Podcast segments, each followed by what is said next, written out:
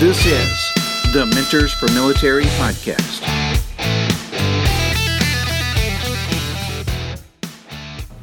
Hey everybody, this is Robert Gowan. Welcome to the Mentors for Military Podcast, and we're going to do something a little bit different in this situation. This is the first time we've actually done a videotaping, so we've got the whole crew here. And in this case, I thought it might be kind of cool for people to associate the voice now with the person. So with me saying that I'm Robert, to my left is the guest. We'll introduce him in just a second. But to my right, we can go around. Yeah, I'm Don. Paul Martinez. AJ. Nikki. Scott. All right. And we can't, Scott, you'll always know your voice. Very different. So we'd like to thank, of course, our sponsor, Uncanna. And Uncanna is a veteran-owned CBD company. And if you're not familiar with them, please check them out. You can use the code MENTORS4MIL, and you get a 20% discount. And that discount typically is applied in their Uncanna website for only LEO and veteran verified individuals. So what's cool about that is, you know, in your case, you can actually go on and use the code MENTORS4MIL. Get that code every day, regardless of your status. So take advantage of that. Some great products, that's actually checked out from seed to sale. They're doing things along the ISO 9001, the CGMP, the FDA guidelines. So good company, great products. Be sure to follow them. Also, Tactical Brewing hooked us up today. They were on our podcast, and they helped us out by giving us some of their products. So we want to give a shout out to them and saying, hey, thanks a lot, Tactical Brewing. They're down in Orlando, Florida. Check them out if you ever go down to Disney World or if you live down in the Orlando area. So we're going to go ahead and kick into this. And this time I want to go ahead and introduce you, Red, because we barely know that much about you. And that's the whole exciting thing about doing a podcast is that we get a chance to actually dive into you. So in most cases, people would be listening to this and I'd have to say something like, hey, start talking or tell me a little bit about yourself so that we can get into your background. But we already know that you came from Ranger Bat, but my curiosity is, did you come from Philly where you are now, or where was it that you originally started? As far as how did I get into the military? Yeah, where did you come from? So that started in Philadelphia. You did? Okay. Yep. And I actually had no intention of joining the military. Really? None at all. And I think 9/11 obviously changed everything. And from there, it took me a couple years to get my life together, and then realize I needed to do something. But the biggest defining moment was when they started putting the names of everybody who died in the World Trade Center. I saw the name Redheffer, and I realized that So same name, definitely had an emotional response and really changed my life big time. Any relation? Did you ever find out? No, I never really dug too deep, but it's such a unique name. There's a high probability there's some type of relation. Yeah. But again, I never dug deeper than that. I just knew that there was a significant emotional response on my end. And honestly, like before that, I just wanted to sing in a punk rock band and ride BMX bikes and rock on. I would have never guessed that by looking at it. So that was the life I was living. And it all changed. But it didn't. It wasn't fast. It took about 2 years to get it together to finally make it to the recruiter. And I remember sitting bartending and arguing with customers at the bar and realizing like, what am I doing here? Just arguing with these people. This isn't going to change anything. I got two good arms, two good legs. I got a brain in between my ears somewhere, and probably should do something about it. So went down to the recruiters, and some other things happened. I joined. So was it option 40 and infantry, or what was your option? What did you do? So this is kind of ridiculous. I ended up. The first thing I wanted to do was join the Coast Guard. Yeah. And so... Coast Guard? Yeah. Why the Coast Guard? Well, all right. In my confusion and my lack of understanding of how the military works, there was an anti-aircraft gun on Delaware Avenue in Philadelphia, which I know now is just a piece of equipment. It's not real. And I really thought that somebody sat on that thing and shot airplanes out of the sky, and I want that job. So I went to the recruiter and I was like, I want that job, and they're like, what? No. And so I started down the path of the Coast Guard, and then they they gave me a long list of why I can't join the Coast Guard. So I was like, all right, cool. So I guess I'll just be a SEAL. So I went over to the Navy recruiter, figured that'd be pretty easy. Yeah. And everything was going just fine with them. And I went to go sign on the dotted line.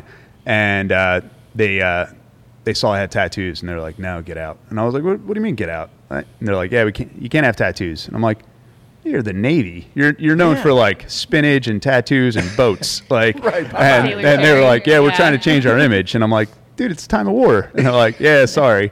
So I was like, I guess I'll just be a PJ. So I went over to the Air Force would definitely not. Yeah. So I went over to the Air Force office, and they basically threw things at me. So I wasn't allowed to go in there. Really? Yep. What? Wait, what are they? Because it's the Air Force. Because it's the tattoos. Air Force. Yeah, tattoos. I was too old. I was in a coma at one point in my life. So there was a long list of reasons I cannot join the Air Force.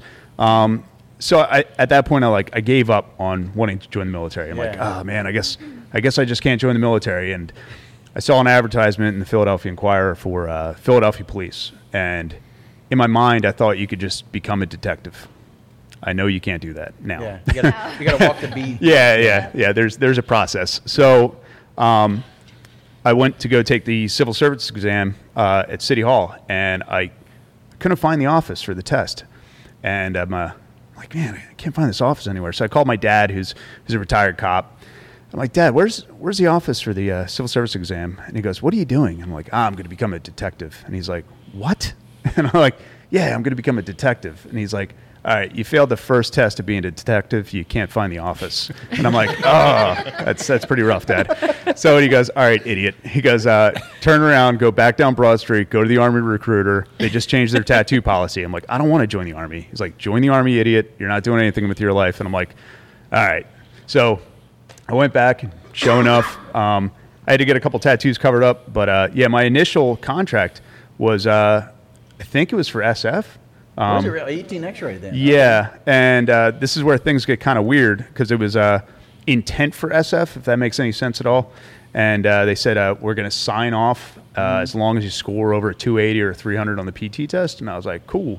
So I got a 300 on my second PT test, and they're like, awesome, you're going to go to SF. And then like a week later, the drill sergeant was like, no, you're going to Rangers. And I was like, oh, all right, I guess I'll do that.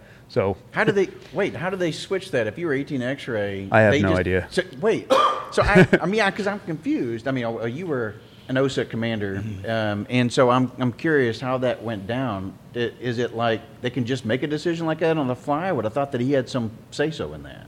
Well, I mean, it goes back to that, to what the contract said. You know, you'd have to look back and see what that is. Yeah. But you know, there's some have it in contracts. Some they come and say, hey, who wants to volunteer for this? You know, but you didn't volunteer. You were volunteered. Yes. Yeah. Interesting. Yeah. Interesting. Yeah. I feel like they might have done a little bit of profiling on you and be like, we can get this guy to sign on the line. This is going to be better for him. Is that similar situation? Yeah. It sounds to me like there's a carrot being dangled in front of somebody who's keen to do a specific route, and they've said everything you wanted to hear until you signed on that line. Yeah. Actually, you can't go SF. You can go into something else. How many years was you a recruiter? Yes. Yes, I was. But that would have been the guidance counselor down there. But they must have set something up where you thought you were going to 18 X-ray, and maybe you were some kind of unassigned or something, that they had the option, like you're saying, to be able to switch to, I don't know. Did you ever see any paperwork saying SF? Yeah, it's really easy to get out of an 18 X contract. I mean, you just say, I don't want it. What did you say, Scott? Did Red ever see any paperwork that said SF on it? Oh, I don't know. This is going back 16 years. It's probably at the bottom of the pile somewhere. Yeah. I really haven't looked over it. Yeah. So I think then after you went through and they decided to talk to you into, or told you were going into Ranger option and everything, you end up going to airborne school. Yep. And then you end up going to RASP. RIP. Yeah. You were RIP. Yeah, it was RIP back then. Back when it was hard. Back when. Absolutely.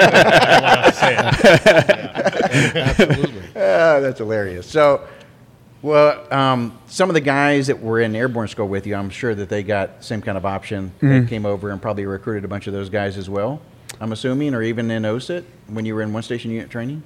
The only guy I remember that went through with me is Chris Green. I actually texted him earlier today. He lives somewhere around here, so we'll probably meet up later. Yeah. But he and I went through basic together, went through airborne together. We had RIP contracts, I guess, and he's the only one I recall that we went through everything together. We both ended up in 175 together. But through the entire time, he and I, best friends the whole time. It was great. Yeah. Well, that is good to have kind of a buddy along the whole path there. Yeah. So you were assigned 175. Yep. By selection, or was it one of these things random? You three guys going third, you guys going second bat, you guys going first? Or so as I recall, there was a wish list. Yeah. And you could choose where you wanted to go. There was we were talking about this earlier. There was an air quote boxing ring in the back where if you got assigned to a unit you didn't want to go to, like if you got assigned to 375 and you wanted to go to 175, which is pretty common. You can figure it out in the boxing ring. So there was a little section back there that was ripped off, and once you had a meeting of the minds, and you come back and you tell the RI or you tell the RASP guys and stuff, the NCO, all right, I want to go second, and he wants to go third, right, Joe, and then you both nod and after you beat the shit out of the guy, Oh, that's awesome. Yeah, yep. Conflict resolution ring. Yeah, how come this is the first I've heard of this? As many guys that we've actually talked to that's gone through, RIP and RASP, I've never heard of the boxing ring. Well, they've used it for different purposes. Oh, okay. It's for ropes, right? Right. You practice your knots on practice your lowers that are tied between the trees. It's prep for Ranger school. It's, it's also good for beating the crap out of fellow Rangers. Yeah. Getting duty summons. What year was this in for? Starting in RASP for RIP. Yeah. For RIP. 04, I think. Okay. Yeah. Yep. When were you an NCO at an RI at Ranger School? Oh, so I left there in 2002. I left. There. Okay. So well before that. So when you went to 175, what was that like? Arriving there for the first time. New recruit. Yeah, that was a shock, as every Ranger has said. You're coming from thinking you're the badass of whatever city, town, borough you come from, and then suddenly you're surrounded by everybody who thinks the same exact thing. Yeah. And it's just doors are opening and guys are attacking you. And I thought I could hide in my car. I remember me and Green hiding in the car, and these Tab Spec 4s pulled us out, and it was a long night. I don't think I should divulge too much, but it was pretty brutal. So it was pretty painful. But a lot of good information, a lot of education, a lot of reality checks happening all at once. Yeah. Pain-related learning. Yeah. So there were really at that time frame there wasn't a whole lot that was going on. Because let's see. Well, when was the first time that you guys took off and deployed then? When I showed up, the regiment was already deployed. Oh, was it? Okay. So we had Rear D and then dudes who just graduated Ranger School. So those guys were really stoked on smoking new Rangers. So it was a lot of fun for me. Oh, okay. Yeah. I didn't think that you guys were gone at that time frame. Okay, so no, we started deploying in October of 2001. Yeah. Yeah, we've been continuously deployed since a month after. But 2000, I didn't think like 2000. You said 2004, right? Correct. Yeah. Yes, 3 or 4, something like that. Yeah. Regiment's been rotating over. Yeah. Yeah. When was the first time that you ended up deploying, and were you had you gone to Ranger School first, or did you end up getting deployed before you ended up going to Ranger School? So I deployed 2 times before Ranger School, and I was actually going to get medically released from Ranger School because they learned that I had a phase 2 primary hypertension, and I had no idea I had it. And one day after PT, I'm like, man, my head really hurts and I can't hear anything and I'm not seeing straight. And Doc was like, dude, what is wrong with you? I'm like, I don't know. And he's like, let's go check this out. And my blood pressure was 220/190. And so that's a little high. And you're making the nurse over here very nervous. So. Yeah. 220/190. Yeah. Yeah. So they took me over to the hospital and checked me out, and hypertension, pretty bad. We started monitoring it. Started with beta blockers, a water pill, I don't know, some crap pills, and eventually got it under control. But they kept telling me, they were like, First Sergeant Sal was like, Red, he's like, you're a good Ranger, but you'll never progress here. You're never going to make it past private first class because you can't get your tab. If you can't get your tab, you can't get promoted. So we'll send you anywhere you want. You want to go to Italy? We'll send you to Italy. Hawaii, we'll send you to Hawaii, wherever you want. I was like, you know, I signed on the dotted line, signed to be a Ranger. I'm going to stay. And that's it. I don't care about the promotion. I'm going to do what I signed up for. And he's like, hey, roger that. So, because of your medical condition, because of your blood pressure. Correct. Okay. Yeah. Yeah. So that way I couldn't go. They wouldn't medically sign me off to go to Ranger school because that was a risk. So on the way home from my second deployment, we were in Germany. And I remember we were sitting at the airport and the doc came up and he's like, Red, you still want to go to Ranger school? I was like, yes, absolutely, sir. And he goes, all right, well, the battalion surgeon or whomever just signed himself off, and he also has phase 2 primary hypertension, the same exact medical condition that you have. And I was like, okay. And they're like, as long as he doesn't die, you can go. You know, like, it doesn't matter if he passes or not, but if he doesn't die, you can go. And I was like, sweet. So he was going to Ranger school as well, signed himself off. Correct. And he was going to be the guinea pig for you to be able to do. Yeah, because he had all the ranking stuff. He didn't have to pass land nav. He just couldn't die. Right. Yeah, just don't die. Yeah. That's crazy. So he didn't die. I think he passed. And at least so, as far as you know, because you got to go to school, right? That's true, yeah. His story didn't really matter to me as long as he didn't die. But I went to Ranger school. We ended up going together. Yep, same class. Yep. I went to school with a brand new torn IT band, so that was fun. Nice. Yeah, yeah, and refused to quit and just kind of sucked that up too. So you weren't a recycle any time through it? No, all the way through. Thankfully, I went straight through. I'm not really sure how. But I did. So was anybody checking you out physically during this time frame, knowing of your condition, or no one knew about it whatsoever because you were cleared? Ranger school is kind of a blur, so I'm not really sure. Yeah. I assume so. I know they were looking at me because of my my torn IT band, so I'm sure they were looking at me medically. Yeah. Yeah. Okay.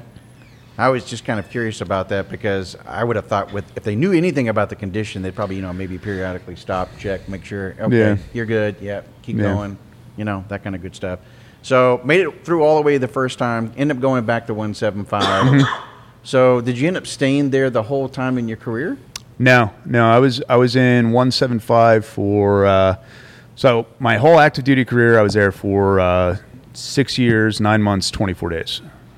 Wow, you know it to the D. Wow. I don't know how many hours, though. I don't know. Made that much of an impact. Yeah. So after battalion, I ended up going to Fort Carson and became a combatives instructor. Okay. And so for my last 2 or 3, whatever it was, few years of active duty, all I did was fight, and it was awesome. My boss, Steve Martin and Yako Khalili, big names. Not the comedian. No.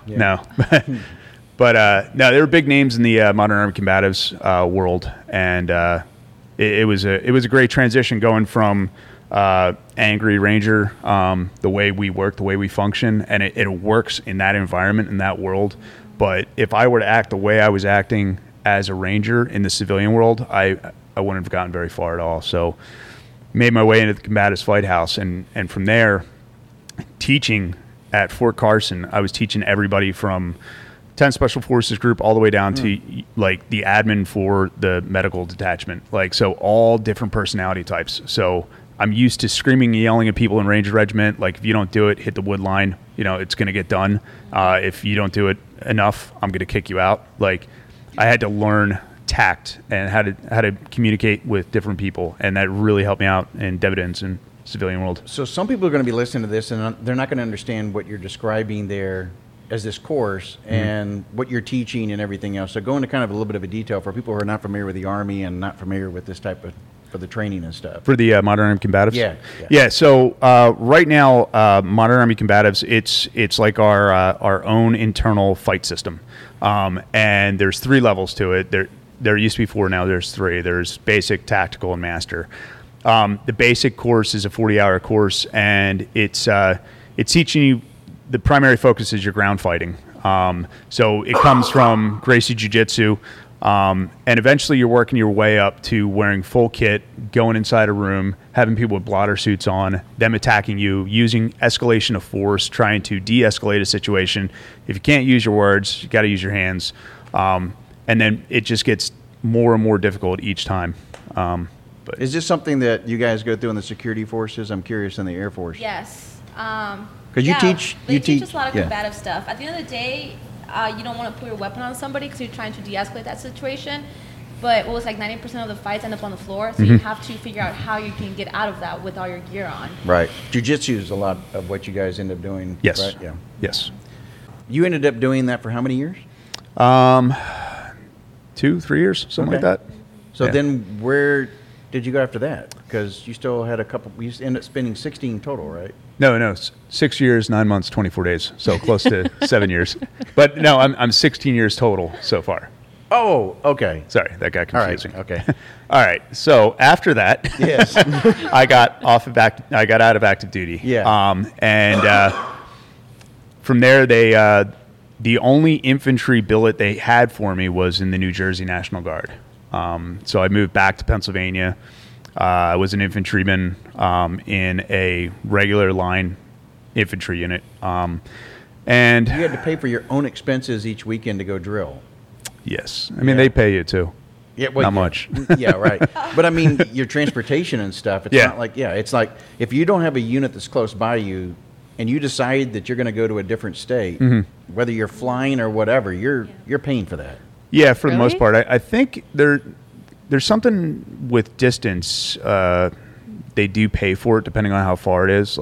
But for me, when I was in Jersey, it's about an hour drive. They're not paying me for that. Yeah. Right now, I'm with Maryland. It's about an hour and a half. They don't pay for that. Right. But you know, we're obviously not doing it for the pay. Yeah. Right. But and so how often do you go and do that, Red? Every weekend?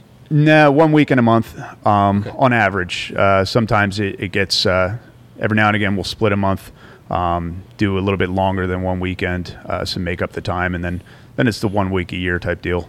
So is it does the Guard still have LERP and LERSA units? Long Range Patrol? I don't know. Okay. I didn't know if you were a part of that because of your background. No. Yeah. So I started with Jersey Guard, just regular infantry, and then I got the position as the Sniper Reconnaissance Platoon Sergeant for the Jersey Guard. It was a 114th. And that was pretty cool. And I was able to go to sniper school from there, which was something I've always wanted to do. So I'm sniper qualified. That's about it. Like I was saying earlier, I'm like the world's okayest sniper. I've got it on paper. That's about it. It was fun, but trying to compare the Guard to what I did on active duty, it wasn't anywhere close. Yeah, lots of barbecues and... no. Yeah. But so I left. I left the Guard. I went IRR for a year while I went through the police academy, and while I was going through the police academy, somebody came up to me and told me about civil affairs, and I was like, "Oh, I don't know what that is. Not really interested." And they're like, "Well, you get to jump out of planes again." I was like, "Oh, all right, I could jump out of planes again." Yeah. So. I kind of thought more and more about it, and I was like, well, all I'm doing in this National Guard infantry is comparing it to active duty. And it's just, I'm going to have a cognitive dissonance the entire time. Like, I won't be able to enjoy myself because all I'm going to be able to do is compare it. So I might as well start something completely new. I know nothing about civil affairs, but I know I get to jump out of airplanes, and that scares me. So that means I should probably focus on the thing that scares me. So that's good, because it's good to be scared, right? Yeah. Right. So then I went to civil affairs. For the British guy in the room. So you're in the National Guard. Yeah. You was hoping to transition into the police force. Yeah.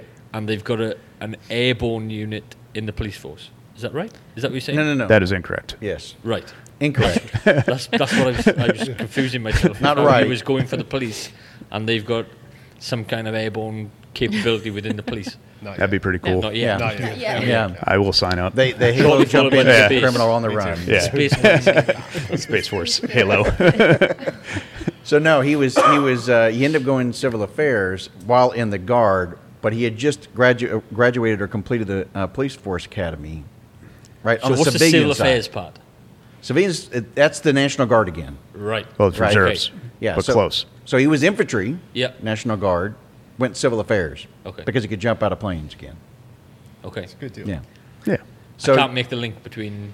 Well, he didn't make. He couldn't make the link between civil affairs. It was just that he could jump. I don't understand that part. Yeah, figure the rest out. Yes, I figured it out. Leave it. I don't understand that. Yeah, we'll tell you afterwards. Civil affairs jump out of airplanes. Why? Yeah. So the last time we did a mission or a training exercise, Saber Guardian. And I was a 4-man civil affairs unit, and we were attached to, it was something ridiculous in the hundreds of this airfield seizure, MLAT, whatever it's called now, with the 173rd and all sorts of other nationalities. And we jumped in, did the airfield seizure. Well, civil affairs, we went off and did our thing. So what is your thing? Talking to people. Okay, kind of what we're doing now. Yeah. So you go into atmospherics, key leader engagements, find out what the people need, what they're missing, how can the U.S. help them? You know, we're all in this big picture. Hearts and minds type things. Right? Hearts and minds, yes. So that sounds nice and warm. It does. It? Yeah. The hearts and minds of our team. Yeah. Yeah, so I went from Ranger Battalion to Hearts and Minds. That's like major. Teddy bears and peaches. For those listening, I mean, why that's important. If you don't know what an airfield seizure is, you know, we need entry into a country that is hostile or for whatever reason. So you send in the paratroopers and they jump in. But everybody that's operating that airport, whether it's an actual airport or a military airport, is not hostile. But we need them to have that airfield functional so that we can get more of our forces in there, establish a foothold, and that's sort of how we're going to go from there. So it makes perfect sense to have a civil affairs that's airborne qualified, because then you can get them on the ground immediately, get the tower up, and get those people that know how to run that facility. The role of it and the function of it makes complete sense to me. It's the terminology, the moniker, civil affairs. I just... Right. In a way, you're building that partnership with those people. Yes, so absolutely. Sure. They can help you in a way. Right, because if we just jump into the Baghdad airport and kill all the people from Iraq, hostile. We may not know how to work their towers, their systems. So in the UK, so we do something pretty similar. Mm-hmm. So we've obviously got a parachute capability, an airborne capability to jump in, and then my former regiment, the Royal Engineers, would be able to go in and do airfield and ground through the parachute squadron within that. Now, as an electrician in the military, so there was key points in the world that were UK bases that if something happened, for example, the Falkland Islands, because we had previously that issue with Argentina in 1982. So when I did my electrical course, my advanced one, I actually got flown down there was about 12 of us got flown down to the Falklands and learned how to run the entire power station down there. So if something happened again, all the civilians got flown out, wherever we were in terms of our postings, and we could all be in different units, they would just say, right, you got to go on a plane down to the Falklands, and we'd have to go in and take over the running of the power station. Hmm. And that rotated through different places in every year. So you were like Finn on Star Wars. Yeah, something like that. I got the Falklands. The other one was in Cyprus, which is a lot nicer than the Falklands. And I think the other one was in Belize, which is, again, nicer than the Falklands. So I got the cold, shitty part. Yeah. As always. Must have made quite the impression. Yeah. So what is the role? Is there a role not in the British Army whatsoever for civil affairs? There is. We just probably got a better name for it. Oh, well, of course, you're the British, right? So getting back to your story, Ray. So thanks for sharing what civil affairs does and everything. So while you were in civil affairs, you were also a police officer. Yes. And in the Philly, in Philadelphia? Yeah, in the Philadelphia area. Okay. So I'm in a township that is on the border of Philadelphia. Okay. Yep. And so how many years now have you been within? 3 years with the police department. Okay. Yeah. And how much difference did you see that making the transition? Well, first off, I want to ask you, how was the transition? Because, I mean, you jumped, sure, you went into the Guard, you had a little bit of sense of service still that was belonging. You're now with a different team of individuals. That are they, in your mind, are they very similar in mindset and approach and everything? Or was there, what was the difference and what was the struggle you had getting out? I'm sorry, there's a lot of questions, but I mean. Sorry. Yeah. I'll try to hit one at a time. I'd say the similarities and differences between police and military. there are commonalities. Yeah. You're going to get different personalities, and everybody's there for, well, everybody's there for pretty much the same reason. You're going to get different levels of motivation. But what it comes down to is who you surround yourself with, right? Yeah. So we can always choose like our core five, you know, so those, and then from that we can influence more people. And whatever mission that you're on, hopefully those people are on the same mission. And if they're not, hey, find some new people. Yeah. Just like in the military, you know, you got the people that you probably don't want to hang out with, and the ones you want to aspire to be like, and then other ones that are on the same mission. Next thing you know, those five people are always hanging out together, and you eventually become the sum of the five people you hang out with the most. Yeah. And it's the same in the police department. I mean, it's a high threat environment, a lot of unknowns, a lot of risk. Yeah. So did you end up going into anything specialized because of the fact that you had Ranger or you had Sniper? Was that a benefit? Did you see that, or did you use that as a benefit inside an LEO environment? Yeah. So I recently made the SWAT team. Congratulations. Thank you. Which that was like a huge, that was the goal for me besides becoming a cop. Yeah. I've always wanted to be a SWAT officer, and made SWAT team, I think like 4 months ago or something like that. Wow. So pretty stoked. So what was the training like for that in comparison then to, say, you know, some of the stuff that you've already gone through? It's all pretty similar, just a lot shorter.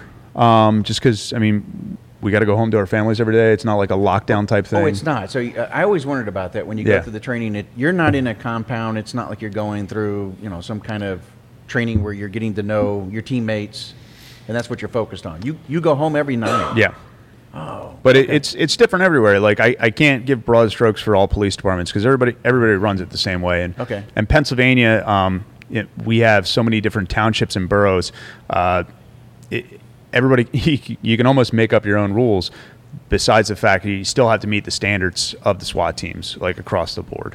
But there's other like state police. I'm pretty sure they have some type of barracks type situation or full-time SWAT teams.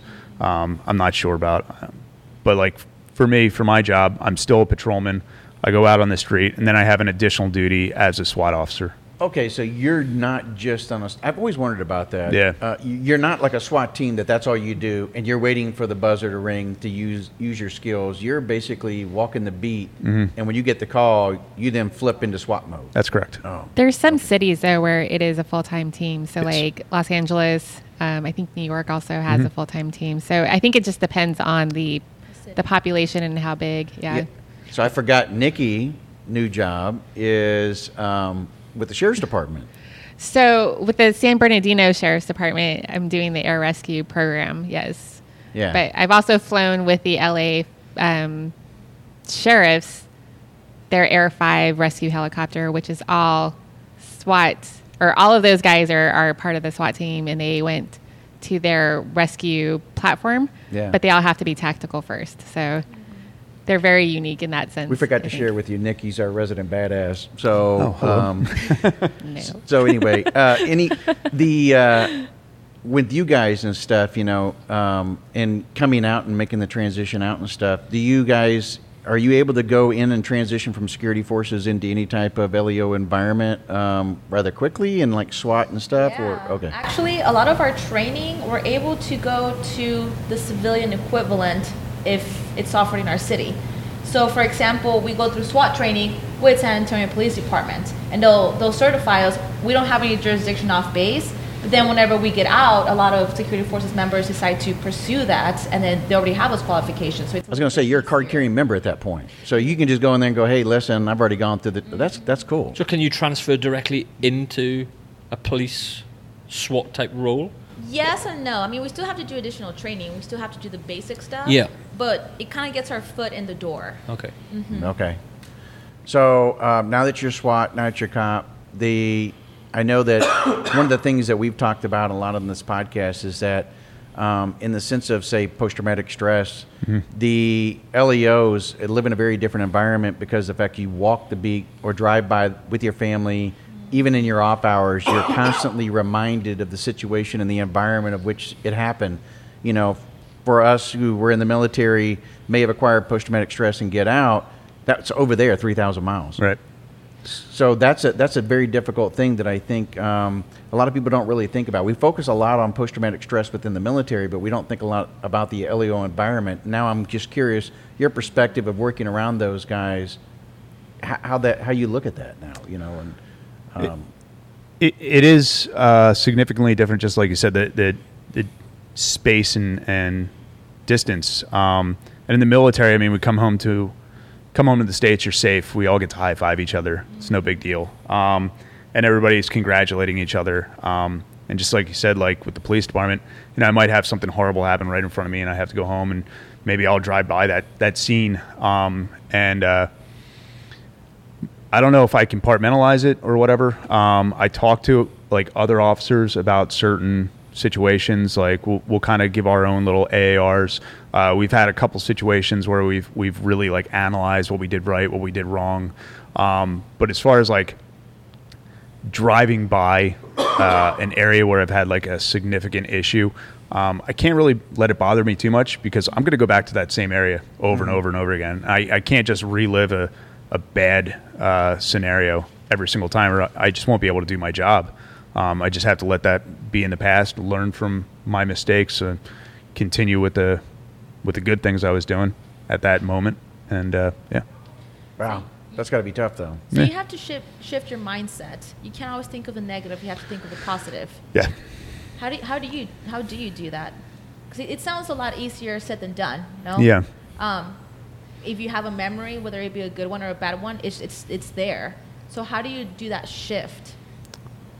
I'm not really sure. Maybe I guess it's just being in the moment more, because as a cop, we have to understand we might just go from one call where it's you know, a guy with a gun or a domestic violence type thing and like absolutely horrible, and the next thing might just be an old lady locked out of her car.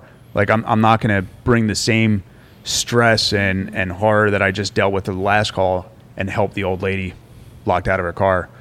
Vice versa, I'm not going to like show up all willy-nilly to a domestic situation. Can you please give me the gun? Yeah. So it's just turning it on and off. I'm not sure exactly how we do it, but it's just done. Would you say it goes back to how you guys were trained prior to being police officers? As far as police officers? Well, I think it's more on-the-job training, and it's learning from each other. The training, just like basic training in the Army, it's basic. You know, okay. You're going to get it once you're on the street, mm-hmm. and you're going to see those other people that you admire, that you want to be like, and you're going to follow what they do. Mm-hmm. And hopefully you chose the right person and kind of see how they emotionally deal with each situation. And then, you know, I've had a few times I've pulled guys aside like, hey, man, how do you feel about that? Like, mm-hmm. and we've just had like open, honest conversations, because like we're all ego monsters. So you're not going to say it in front of other people, or, you know, you're going to get made fun of, and that hurts too. So how do you think the transition went for you then? From the military to civilian life? Yeah. That was pretty rough. Why so? Yeah. So the Philadelphia area, the only other Ranger I know of is my buddy Tom DeVitro, and I didn't meet him until a few years after I got out. So I really didn't have any other Rangers to talk to, and I met my wife before I got out, and so my wife Shannon and I bought a house, and we were closing on the house, and while we were waiting on that, I had to live at my parents' house, and which was cool, but depressing. Like I just went through all this and went through 4 deployments on active duty and got all these awards for a hero, and next thing I know I'm like living at mommy and daddy's house, and I appreciate what they were doing, but I didn't realize how emotionally it was hurting me, like not being on my own again, suddenly having to be back home as a grown man, and it was very odd. And the worst feeling was collecting unemployment. Like I hated that. Like I felt like such a loser, and they're like, no, you earned that, and I'm like, I earned my paycheck. Like and it got to the point where I was drinking way too much. We eventually moved out. We got the house, started our life again. And, I was putting in applications everywhere. And I really thought it was going to be a smooth transition. Like, oh, this special operations Army Ranger combatives instructor, anybody's going to hire him. Just drop of a hat. No, wasn't that at all. Mm-hmm. No, I actually needed to work for it. You know. And yeah, it was a big eye opener. I know exactly what you're talking about. Yeah. Matter of fact, I worked for Rob for years, and I was going to transition out of the military. And you go back home, or you go back to where you're from, and there's nobody that relates that asks, oh, you were in the Army, what'd you do? Well, it doesn't do me any good to tell you because you're not going to relate to it. Yeah. You know, we didn't go camping, and this was pre 9/11. Yeah. But it's the same thing. You know, I'm transitioning.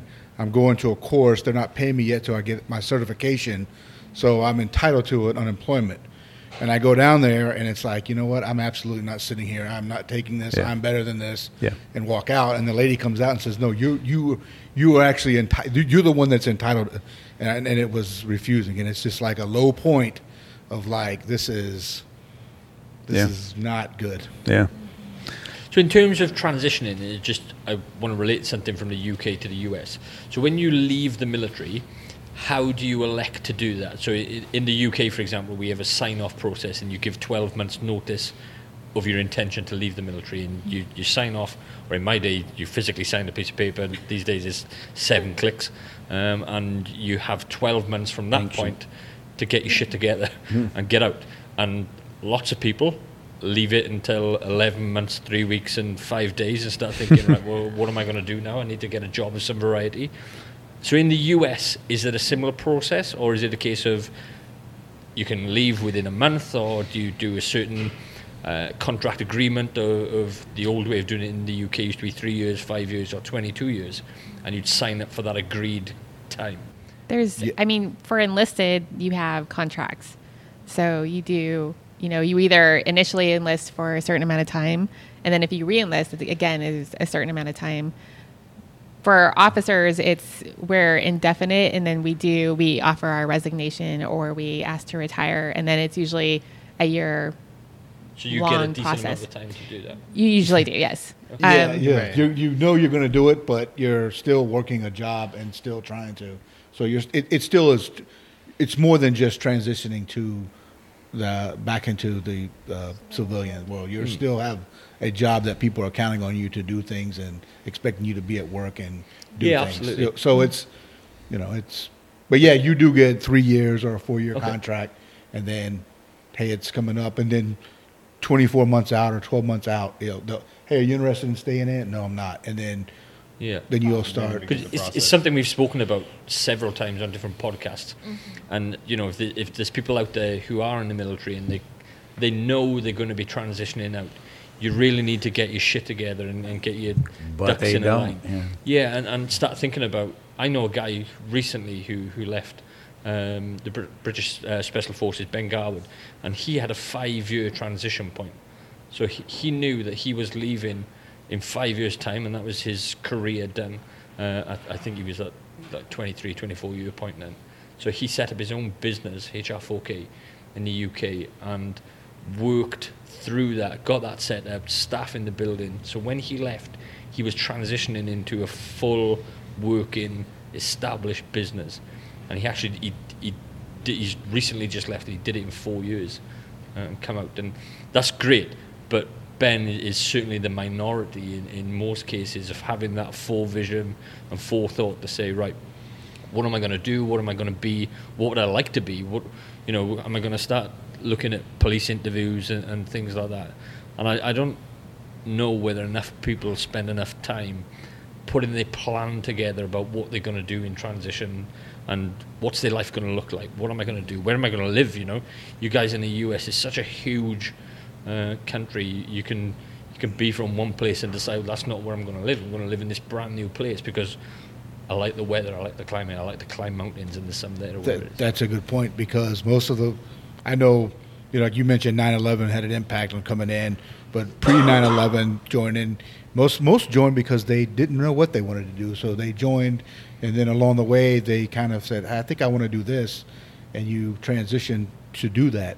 And it's, you know, it's understanding that there's, you know, there's things along the way that are going to change that plan, and it's going to set it back, or it's going to, you know, you might have joined single, you're not married and you don't have children, and this is what my plan is going to be, but then fast forward 5 years, and now it's, you know, you're married and you have a couple kids, and there's more responsibilities, and that thing doesn't, it's not the same plan. But so we got to say in the UK, no plan survives the first contact. That's right, you know, absolutely, and you have to set in to be, you have to set that into your plan, yeah, knowing that these things might be an obstacle, and what am I going to do when that happens? The other piece is some want to come in and then go back home. When they get back home after being gone a while, you look around and it's like, yeah, this is, really, you didn't know that because you never left there. And once you left there and came back, it's like, yeah, this is, they never changed. I've changed and they haven't. And this is not where I want to be. So there's another obstacle. Absolutely. And that's something we mention regularly. And one of the things I put out through my business in the UK is as people leaving the military, we need to transition and adapt back into the world and not expect people to adapt to us as veterans or as ex-military. Yeah. We need to assimilate. Absolutely. Yep. It's our job to do that and go back to being a human being in the civilian world. And like you said, Red, you know, if you'd have left Ranger Bat with the same attitude and mentality, you wouldn't have lasted very long in Civvy Street before you probably would have ended up in jail or worse. Yeah. And it hasn't been a smooth transition either. By no means it's not a direct line. Mm-hmm. You know, I got out and this horrible stuff happened. Then it got a little bit better. Then I got horrible again. Then I got better. But it's a slow, steady progression to try to get better. It's a steady self-assessment. Those brutal looks in the mirror to realize like, hey, you're screwing up, man. And it's unfortunate because like you get this feeling that you're all alone. You know, you're away from the brotherhood. You're away from the camaraderie, and all you have are everything in between your ears telling you what to do. So, getting out, I fell right back into old habits. I went right back into working in bars again. Like, oh, this is what I do, and I felt entitled to make a lot of money, not entitled to a handout from the government, but I felt like I should be bartending at a great bar. But thankfully, one of my Ranger brothers reached out to me and he's like, hey, I got this job over at Fort McGuire or some, I don't know, some post somewhere. And I was teaching tactics to the Air Force, the Air Advisory Academy. And I was teaching there and I got fired. And I got fired because I made fun of the Air Force. Sorry. So rude. Classic. But it was like good banter. It wasn't brutal. Like I was. Of course it was. I was. By whose standards? So I was sitting in the line, like in my car, and I see these like grown men playing ultimate frisbee and power walking for morning PT, and I'm like, oh my god, like, and I started videotaping him, and I'm like, I was like, man, I should have joined the Air Force, and I like posted that, and I guess it is, and I wasn't hating, I was just like, oh, look at this, and my boss found out, and I got fired, and I was like, oh, and he's like, how dare you make fun of my squadron, and I'm like, oh, sorry, dude, so they fired me, and right there, I went back into depression, and then like, I started putting in those applications for any type of job, Home Depot, you know, and I'm not talking trash on like the big companies, but things that weren't in my wheelhouse, things that are not congruent. Cool. Right. Yeah. These aren't congruent. Like I was looking for a paycheck, not something that would give me like joy or struggle, like good struggle, A-stress, I think it's called, something like that. Mm-hmm. So then I had another epiphany, and when I was working for the Air Advisory Academy, I was the dude that everybody went to for the most part. Like any question about tactics, they were coming to me. And I was like, man, they made a lot of money off me. So right there, I was like, screw this. I'm starting my own company. So that's like that night I made a decision. I started ATAC. And then I focused on things that just made me better. Like I had some other garbage job. I quit that. Oh, I was cutting grass for like $4 an hour too. I was doing that. I remember like my boss was a heroin addict, and I was like, yeah, this is bad. Like I'm a special operations Army Ranger, and I'm cutting grass with a heroin addict, and I have to answer to him to take a break. All right, not good. So, yeah. You're figuring it out. Yeah, absolutely. Definitely figuring it out. I think there's a great lesson there in terms of mindset and mentality. You know that you've got to take care of your family, yourself, whatever that may be. And that means bringing in a wage to pay your bills and not be on unemployment benefits. Right. And I think the military mindset is such a great thing that you would take the shittiest job mm-hmm. ever just to be able to bring in that $4 an hour. Yeah. And have your own form of income yeah. coming into your bank account every week, every month, whatever it was. Yeah. Whereas lots of other people, and I'm not tarring everyone with the same brush by any means, but lots of other people would take the easy route out and just say, actually, I'm just going to claim unemployment benefit right. and just take whatever that is per week. Yeah, I couldn't live because there probably wasn't much difference, I bet, in earning $4 an hour. Yeah. But fast forward 2 years later, I was working at, and this is after I owned my company. I became a pretty good firearms instructor. I worked for a couple other companies as well. And it was the winter time, which is pretty brutal for firearms instructors, especially in Pennsylvania. And I needed to make some money. So I had 4 rifles on the table. And one of my students, Paul, walks up and he's like, Red, you're selling your 700? You're selling your sniper rifle? And it was the rifle I bought for myself as a graduation gift from sniper school. Oh, wow. And I was like, yeah, I'm selling it. And he's like, why? And I'm like, dude, I got to pay the mortgage, man. Like, that's the priority is take care of my wife and now take care of my daughter, Savannah. So I'll get another gun. Like, yeah, but it's not the gun. Right. Right. Yeah. But you got to put your pride aside, too. Yeah. That's where you learn what's... the priorities are at that point. Mm-hmm. It's not just about you, it's about your family. Right.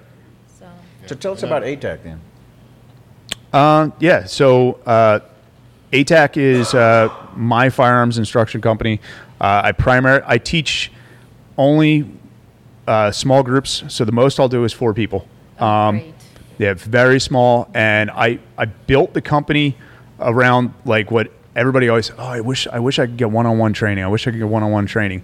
And I started thinking about like the type of people that want to learn how to shoot, and they're either afraid of crowds, like they don't want to be around other people, they don't want to show failure, they have this ego, they're victims, like some victims that want to have protection, that are nervous around other guns, that need that personal one-on-one connection.